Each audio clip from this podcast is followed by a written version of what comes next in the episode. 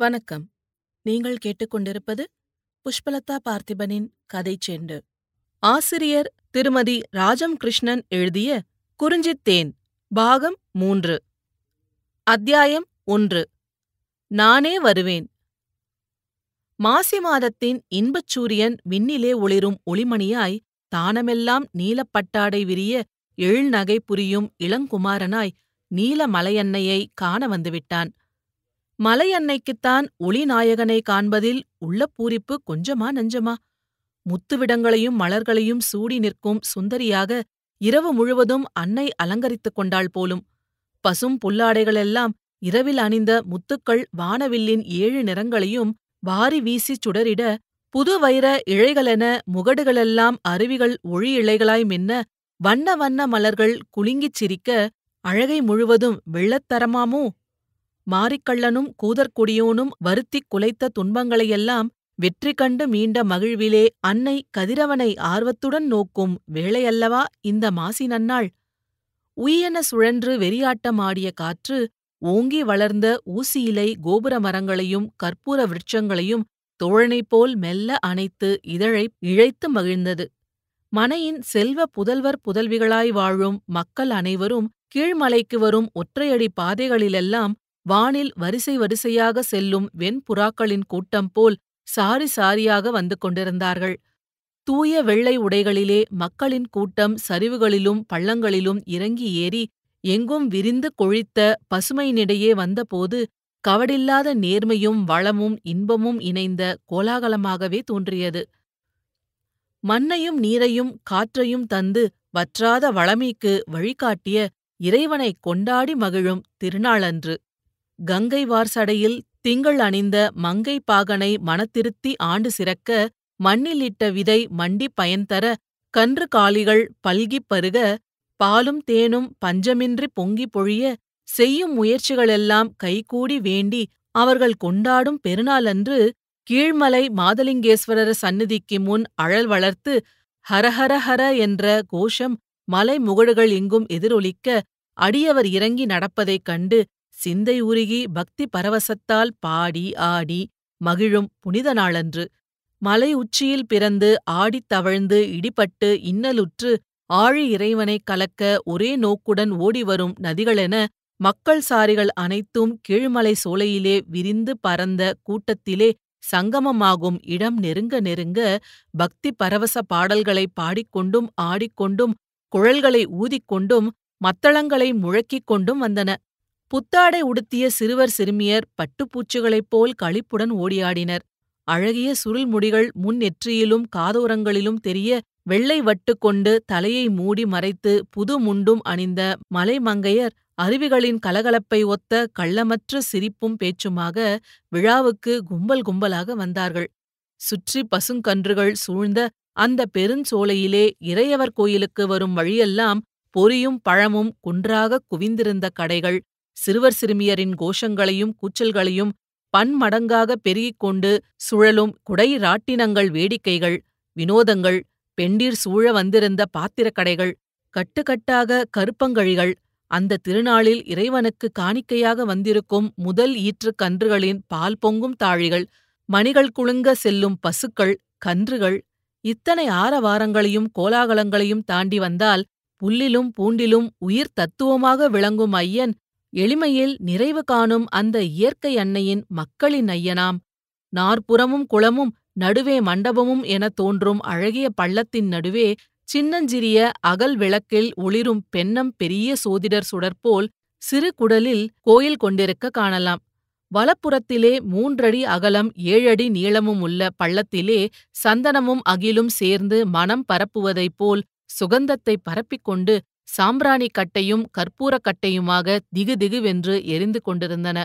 மக்கள் கூட்டம் கூட்டமாக பள்ளத்தில் இறங்கி வருவதும் குடும்பம் குடும்பமாக சிறு குடிலுக்குள் தேங்காய்ப்பழம் பால் காணிக்கைகளுடன் புகுவதும் வழிபடுவதுமாக இறைவனின் சந்நிதியில் மூச்சுத் திணறும் நெருக்கடியை உண்டு பண்ணிக் கொண்டிருந்தது.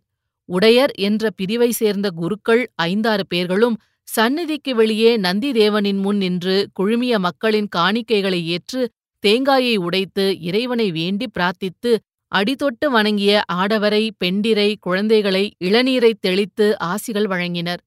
தீக்குழிக்கு அப்பால் ஒவ்வொரு ஹட்டியையும் சேர்ந்த இளைஞர்கள் அணி அணியாய் இயற்கை அரங்கு போல் தோன்றிய இடத்திலேயே கால்களில் சலங்கைகளும் கைகளிலே கோல்களுமாக ஆடிப் பாடினார்கள். அந்த ஆட்டத்துக்கும் பாட்டுக்கும் முடிவே இருக்கவில்லை. ஒரு கோஷ்டி போனால் இன்னொன்று இன்னொன்று போனால் வேறொன்று. மன்றிலாடும் எம்பிரானை மட்டுமின்றி அவர்களின் பத்தினி தெய்வமான ஹத்தையம்மனின் புகழையும் அவர்கள் பாடிய கீதங்கள் அந்த மலை பிராந்தியம் முழுவதும் தவழ்ந்த காற்றோடு இழைந்து ஒலிபரப்பியது. ஒருபுறம் தலையில் பெருத்த பாகையும் செவிகளில் வில்வத்தளம் போன்ற இரு வளைய காதணிகளுமாக காலம் முகத்திலேயே கீற்றுகளை இட்டுவிட்டாலும் பாலப்பருவத்து நெஞ்சங்களைக் கொண்டவர்களான முதிய தலைமுறையைச் சேர்ந்த கரியமல்லர் பாருவின் பாட்டனார் ரங்கனின் தந்தை மாதன் போன்றவர்கள் கைகளை கோத்துக்கொண்டு வட்டாக நின்று கால்கள் மாற்றி மாற்றி நடுவே வைத்து ஹாவ் ஹாவ் என கூவி நடனம் புரிந்தார்கள். கதிரோன் உச்சியை நெருங்குகையிலே மக்கள் கூட்டமும் பக்தி வெறியும் உச்ச நிலைக்கு ஏறின. கூட்டத்தின் நடுவே எண்ணற்ற சிறு வண்ண சப்பரங்கள் எம்பிரானின் நாம ஒலிக்கும் தாளத்துக்கும் இசைய பக்தி வெறி கொண்டவரின் தோள்களில் ஆடின. ஆவேசக்காரர்கள் தீயில் விழுந்து விடாதபடி இருபுறமும் இரண்டு ஆட்கள் பசுங்கிளைகளை கையில் வைத்துக்கொண்டு ஒதுங்கிய வண்ணம் கத்தினார்கள். பெரும் பெரும் கட்டைகள் எரிந்து தணல் மாணிக்க பாளங்களாய் ஜொலித்தது. இந்த பெருங்கூட்டத்தில் மணிக்கல்லட்டி மரகதமலை முதலிய ஊர்களிலிருந்து வந்த மக்கள் அனைவரும் இருந்தார்கள். மனவாழ்வின் ஒரு குறிஞ்சிக்குள் வாழ்வின் முழு அனுபவத்தையும் பெற்றுவிட்ட கோலத்தில் பாரு கையில் வண்ண பாவாடை அணிந்த மகளை இழுத்துக்கொண்டு தங்கை கிரிஜையை தேடித் துருவிக் கொண்டிருந்தாள். பஜனைக்காரர்களின் நடுவே ஜோகியை பார்த்துக்கொண்டு ஒரே இடத்தில் நின்றால் அழல்மிதி பார்ப்பது எப்படி?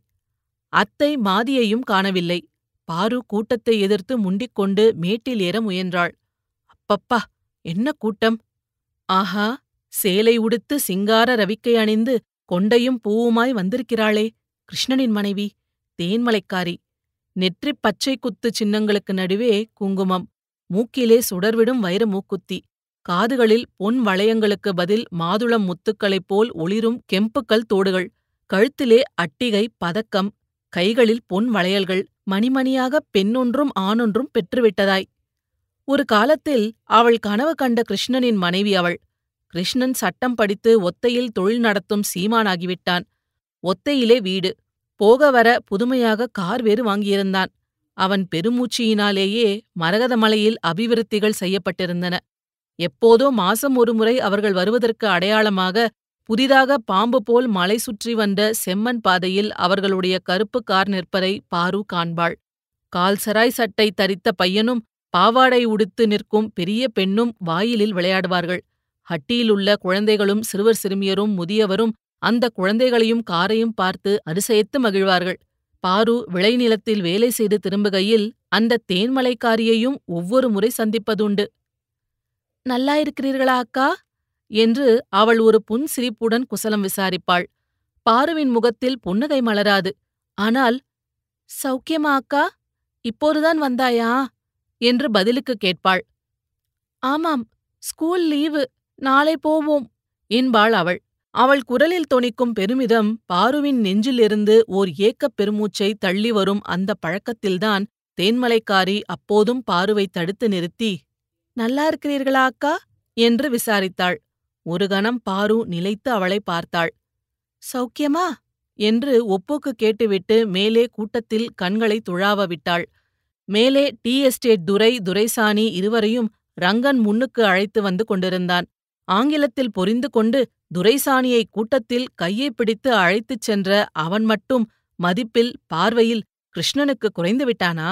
கம்பளி கால் சட்டை கோட்டு பெரிய தலைப்பாகை கடிகாரம் எல்லாமாக கணவானாகத்தான் தோற்றமளித்தான். ஒத்தை நகரை அடுத்து ஏக்கரா ஏக்கராவாக குத்தகை எடுத்து கிழங்கு போடுவதும் வண்டிகளுக்கு அனுப்புவதுமாக அவன் பெரிய மனிதனாகிவிட்டானே. ஆனால் பாரு தேன்மலைக்காரியை கண்டதனால் ஏற்பட்ட நெஞ்ச கிளர்ச்சியை அடக்கி மனசை வேறு திசையில் செலுத்த முயன்றாள். முதியவர் குழுவை விட்டு ஜோகி முதலிய இளைஞர் கோஷ்டிக்கு தலைமை வகித்து ரங்கனின் தந்தை பாட வந்துவிட்டான். வயது அறுபதை எட்டிய பின்னும் அந்த குரலில் என்ன இழைவு என்ன கம்பீரம்? அந்த உடல் எப்படியெல்லாம் வளைகிறது? கோல் கொண்டடிக்கையிலே கிருஷ்ணனின் தந்தைக்கு என்றைக்குமே வருபவர்களுக்கு வஞ்சனையின்றி உண்டிக் கொடுத்து உபசரிப்பதில் பிரியமதிகம். பஞ்சாமிர்தத்தை பெரிய பாத்திரங்களில் கலக்கி வாரி வாரி இலைகளில் பஜனை கோஷ்டிகளுக்கு வழங்கிக் கொண்டிருந்தார். கோபாலன் உங்கள் மகளோடு கைகோர்த்து விளையாடுகிறான் பாருங்களக்கா என்று தேன்மலைக்காரி சிரித்தாள். பாருவின் மூத்த மகளுக்கு வயசு ஏழுதான் இளையவளுக்கு ஐந்து வயசு. வழிய வழிய எண்ணெய் தடவி வாரி ரோஜ் உள்ளநூல் முடித்து பின்னல் போட்டு அவளே அலங்காரம் செய்திருந்தாள். மூத்தவள் மாநிறம். விழிகள் தந்தையைப் போல் பெரியவை. இளையவள் பாருவின் அச்சே. கிருஷ்ணனின் மகன் கோபாலன் அந்த குழந்தையைத்தான் கைகோத்து ஆடுவதும் விடுவதுமாக சிரித்துக் கொண்டிருந்தான். பெரியவளும் சிறியவளுமாக இரு பெண்களும் மரத்தடியில் சாய்ந்து ஏதோ பேசிக் கொண்டிருந்தார்கள். உடை வேண்டுமானால் துரைமார் வீட்டு குழந்தைகளைப் போல் புதுமையாக இருக்கலாம். ஆனால் இரு குழந்தைகளும் தாயின் மறுவார்ப்படங்களே குறுக்கே நீண்ட மண்டை குறுகலான பொட்டுக்கள் சற்றே மேடான நெற்றி.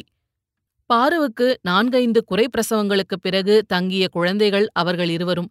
ஆனால் கிருஷ்ணன் காதலில் தோற்ற பிறகு சட்டம் படிக்க மீண்டும் பட்டணம் சென்று விட்டான். அடுத்த ஆண்டே தேன்மலை அத்தை மகளை கட்டினான். அதற்கடுத்த இரண்டாம் ஆண்டு அவன் ஒத்தையில் தொழில் தொடங்க செல்கையிலே தேன்மலையாள் எட்டு மாச குழந்தையை கையில் எடுத்து சென்றாள். பாரு பொறாமை கனல் கனிய பார்த்துக் கொண்டே நிற்கையில் கிருஷ்ணன் அங்கு வந்தான். பாருவின் நெஞ்சம் படபடத்து விம்மித் தணிந்தது. என்ன சுகந்தானா? அசட்டு சிரிப்புடன் எத்தனை நாட்களுக்குப் பிறகு கேட்கிறான்? பாருவுக்கு பதில் வரவில்லை. நான் ஏமாற்றப்பட்டேன். பந்தயம் அது இது என்று வஞ்சகர்கள் என்னை ஏமாற்றிவிட்டார்கள்.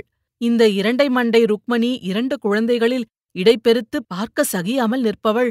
இவள் சாணத்தில் நான் அல்லவோ இருப்பேன் என்று அவள் நெஞ்சம் அழுதது. ரங்கனை எங்கே காணோம்? என்றான் கிருஷ்ணன் அசட்டு சிரிப்புடன்.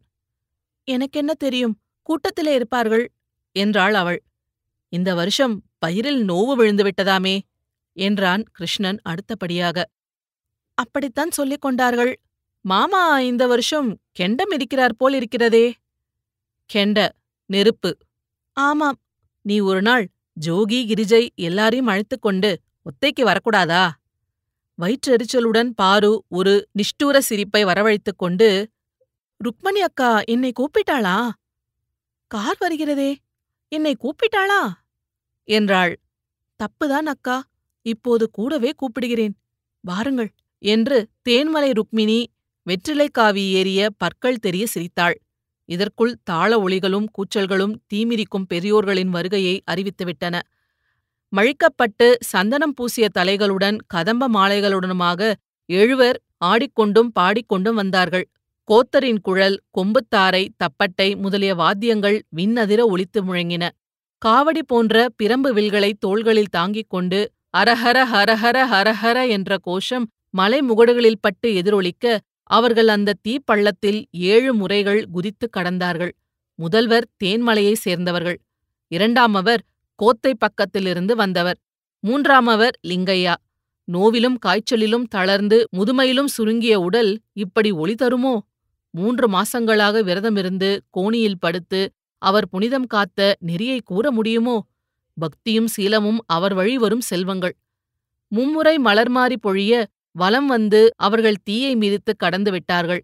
கால் பெருவிரல் ரோமங்கள் கூட பொசுங்காமல் அவர்கள் அழலில் குதித்து மீண்டதும் ஜய ஜய மகாதேவ ஹரஹர சம்போ என்று குரலை எழுப்பி ரங்கனின் தந்தை தன்னை மறந்து ஆடலானான். அந்த கோஷத்தில் சுற்றுப்புறமெல்லாம் மறக்க பாரு நிற்கையிலே கிரிஜையும் மாதியும் அவனைத் தேடி வந்தார்கள். ஏ அக்கா இந்தா உன்னை எங்கெல்லாம் தேடுவது? இலையில் அவள் பாருவுக்காக கொணர்ந்த பஞ்சாமிர்தம் இருந்தது. நான் எங்கே ஓடிப்போனேனா? உன்னைத்தான் தேடினேன். ஜோகி அண்ணன் குதிப்பதை பார்த்து கொண்டே நின்றுவிட்டு என்னை தேடினாயோ? மோசக்காரி. போ அக்கா. நேற்றுதான் கட்டி வந்தவளைப் போல் கேலி செய்கிறாய்? என்று வெட்கத்துடன் கிரிஜை முகத்தை திருப்பிக் கொண்டாள். உங்களைப் பார்த்தால் அப்படித்தான் இருக்கிறது. இல்லையா அத்தை? நீங்கள் சொல்லுங்கள். அண்ணனை எப்போதேனும் இவள் பிரிந்து தனியே விடுகிறாளா? என்று பாரு குறுநகை செய்தாள். மாதியின் வதனத்தில் சட்டென்று ஏக்கசாயை படர்ந்தது. அவளை ஜோகிக்கு கட்டி ஏழு தீமிதி திருவிழாக்கள் முடிந்துவிட்டனவே. இறைவருக்கு பணி செய்த பயனாயுது. அவள் வீட்டில் தவழ்ந்து விளையாடி மழலை ஒளிகளால் நிறைக்க முற்றம் நிறைய குழந்தைகள் இல்லை என்றாலும் ஒரு குழந்தையை தேவர் அருளக்கூடாதா? பொன்மணி முதலிய செல்வங்களுக்கு மாதி என்றுமே ஆசைப்பட்டதில்லை. குழந்தை செல்வத்தை ஏனோ இறைவன் அந்த குடும்பத்துக்கு அருளவில்லை. அன்றிற் பறவைகள் போல் ஒருவரை ஒருவர் பிரிய பொறுக்காமல் வாழும் அந்த தம்பதியை எப்படி பிரிப்பது? ஜோகியை மறுமணத்துக்கு இசைய சொல்லி எப்படி கேட்பது? ஏக்கத்தில் தோய்ந்த துன்ப வரிகள் அவள் முகத்தில் கீற்றிட அவள் நிற்கையிலே கூட்டத்தில் ஒரே பரபரப்பு. காரணம் தெரியாத படபடப்புடன் என்ன? என்ன? என்றாள் ஜோகியின் தாய். லிங்கையா ஜோகியின் அப்பா. குரல்கள் ஒன்றோடொன்று மோதின. மாதி கூட்டத்தை பிளந்து கொண்டு ஓடினாள். கால் பெருவிரல் ரோமங்கூட பொசுங்காமல் தீயை மிதித்து மீண்ட பெரியவர் சந்தனம் பூசிய மேனியுடன் கீழே பொன்னின் மரம் போல் சாய்ந்திருந்தார். மாதியின் பின்னே கிரிஜையும் மற்றும் அறிந்தவர் தெரிந்தவர்களும் எல்லோருமாக ஓடினார்கள். பாரு மட்டும் அந்த தேன்மலையாளின் பேறுகளை எண்ணி வெதும்பியவளாக புகை சுழலிட நிற்பது போல் நின்ற இடத்திலேயே நின்று கொண்டிருந்தாள். தேன்மலையாளின் புன்னகையே அவளை பரிகசிப்பது போல தோன்றியது.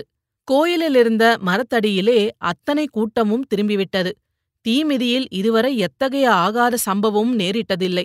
அன்று நேரிடவும் இல்லை. வயசான பலகீனம்தான் ஐயனுக்கு.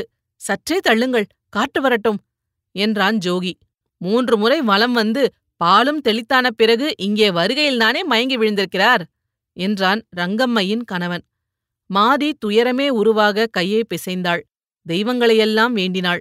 கிரிஜை கண்கள் பொழிய அழுது கொண்டு நின்றாள். இதற்குள் ஒருவர் எங்கிருந்தோ சூடான தேநீர் கொண்டு வந்தார். கிருஷ்ணன் அப்பொழுது அவர்களிடையே கோத்தை பக்கத்திலிருந்து புதிதாக மருத்துவக் கல்லூரியில் படிக்கும் இளைஞனை அவன் அங்கு வந்திருப்பது அறிந்து தேடிப் பிடித்து அழைத்து வந்தான். இளைஞன் அர்ஜுனன் கூட்டத்தை விலக்கிக் கொண்டு வந்தான். பெரியவரின் கையை பிடித்து அவன் பார்க்கையிலே அனைவரும் அவனை பயபக்தியுடன் நோக்கி நின்றார்கள்.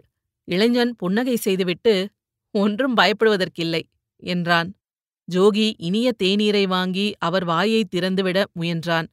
இதற்குள் பஸ்வேசரா நஞ்சுண்ட தேவா உன் கோயிலுக்கு வருவேன். என் சகோதரனுக்கு உயிர் பிச்சை கொடு என்று மேற்கு திசை நோக்கி கும்பிட்டு தமையன் மாதன் உள்ளமுருக பாட ஆரம்பித்து விட்டான். இறைவனின் திருநாம மாலையாகிய அந்த இன்னொலித்தாரை பெரியவரின் செவி வழி பாய்ந்து உறங்கிய உணர்வை சிலிர்க்க செய்ததோ அந்த குரலலைகள் பரவின சுருக்கில் லிங்கையாவின் கண்ணிமைகள் அகன்றன. கடும் விரதத்தாலும் உபவாசத்தாலும் முதுமையினாலும் சுருங்கிய முகத்தில் விழிகளும் பள்ளங்களும்தான் இருந்தன. ஆனால் ஒளியில் உருகி மிதந்தன. அப்பா இந்த டீயை கொஞ்சம் குடியுங்கள் என்றான் ஜோகி. உலர்ந்த நாவும் உதடுகளும் தேநீரில் நனைந்தன. எல்லோரையும் சுற்றி நோக்கினார். நான் எங்கிருக்கிறேன்? என்றார் பேச முடியாத ஈன சுரத்தில் தழுதழுத்த அந்த குரல் எல்லோருக்கும் அவருடைய குரலாக தோன்றவில்லை. ஈஸ்வரர் கோயில் மரத்தின் கீழே இப்போதுதானே கெண்ட மிதித்தீர்கள் என்றான் தமையன். மாதம்மா! என்று அவருடைய அந்த தழுதழுக்கும் குரல் அழைத்தது. கண்ணீரில் மிதக்கும் விழிகளுடன் மாதி அவர் அருகில் நெருங்கினாள். கிரிஜை எங்கே? குழந்தை எங்கே? மாமா! என்று அழுது கொண்டே கிரிஜை அவர் கால் பக்கம் வந்து நின்றாள். அழாதே மகளே! அடுத்த கெண்டஹப்பாவுக்கு முன்னே கையில் ராஜாவைப் போல் ஒரு பையனை ஏந்துவாயம்மா!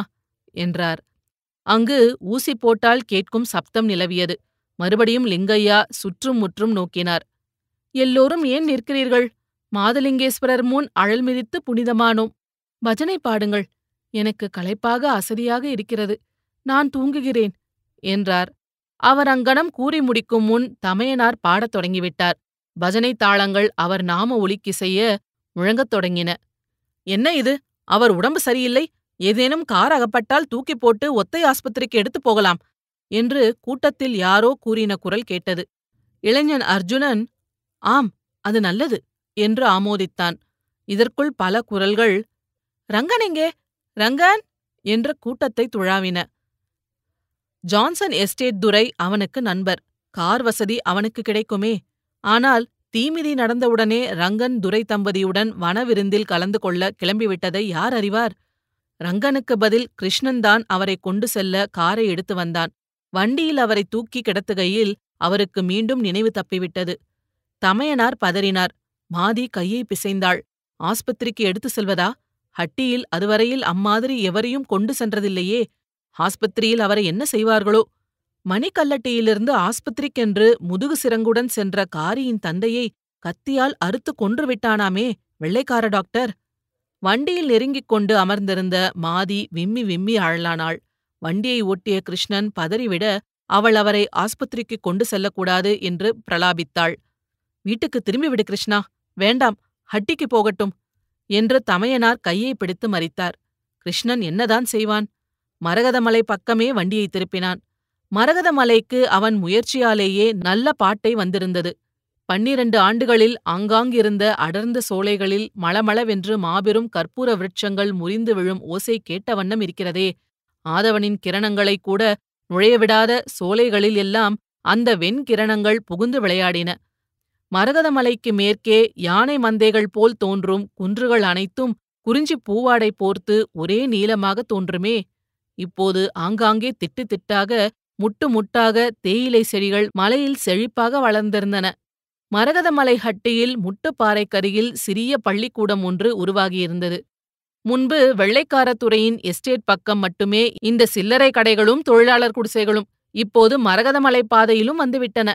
சாமையும் ராகியும் கிழங்கும் தவிர மண்ணில் விளைவித்து பணத்தின் ருசி அறிந்திராத ஹட்டி மக்களில் பலரும் தேயிலை போட வேண்டும் பணம் குவிக்க வேண்டும் என்ற லட்சியத்துக்காகவே மண்ணில் உழைக்கத் தொடங்கிவிட்டனர். தேயிலை போடுவதில் முனைந்து ஒவ்வோர் ஆண்டிலும் அந்த முயற்சியை பெருக்கி வந்த கரியமல்லரின் குடும்பத்தில் தன் மண்ணில் தானே பாடுபடுவது என்ற வாய்ப்பு அருகி வந்தது. கோவை பொள்ளாச்சி பக்கத்திலிருந்து வந்த தொழிலாளர் சிலர் அந்த குடும்ப மண்ணில் உழைத்தார்கள். தேயிலை தந்த பணம் காரை கட்டுவீடாக இருந்த கரியமல்லரின் கோடி மனையை நீளத்திலும் அகலத்திலும் பெரியதாக்கி சகல வசதிகளும் கொண்ட மாடி மனையாக உருவாக்கிவிட்டது. கிருஷ்ணனின் வண்டி வழக்கம்போல் வீட்டின் புறம் அந்த கோடியில் வந்து நிற்காமல் இந்த கோடியில் ஜோகியின் மனையண்டையில் நின்றது. கெண்டஹப்பாவுக்கு போக முடியாமல் இருந்த இரண்டொரு மக்களும் ஓடோடி வந்து வாசலில் நின்று பார்த்தார்கள். புறமனை பெஞ்சியிலே அவருக்கு படுக்க பரபரக்க வசதிகள் செய்த மாதி பொறுமையே உருவாகத் தோன்றினாள்.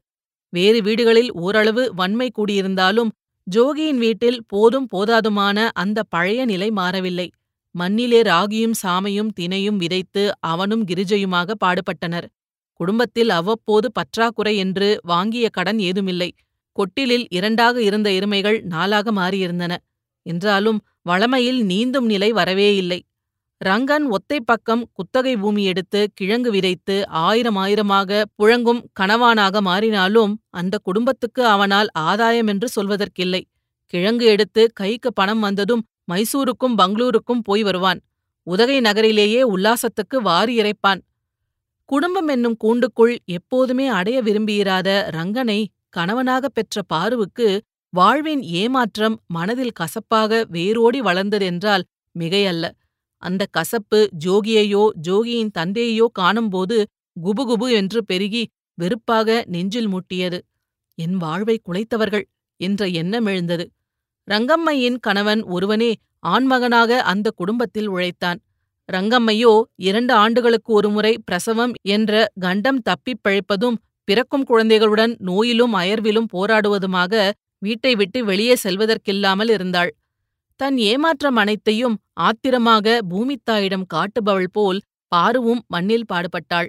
இருந்தும் பற்றாக்குறையை சரிசெய்ய முன்பு எப்படி தம்பி அண்ணன் குடும்பத்துக்கு உதவி கொண்டிருந்தாரோ அப்படியே ஜோகி தன்னையும் அறியாமல் அண்ணன் குடும்பத்துக்கு உதவுபவனாக அந்த குடும்பத்தின் பொறுப்பையும் ஏற்றுக்கொண்டிருந்தான்.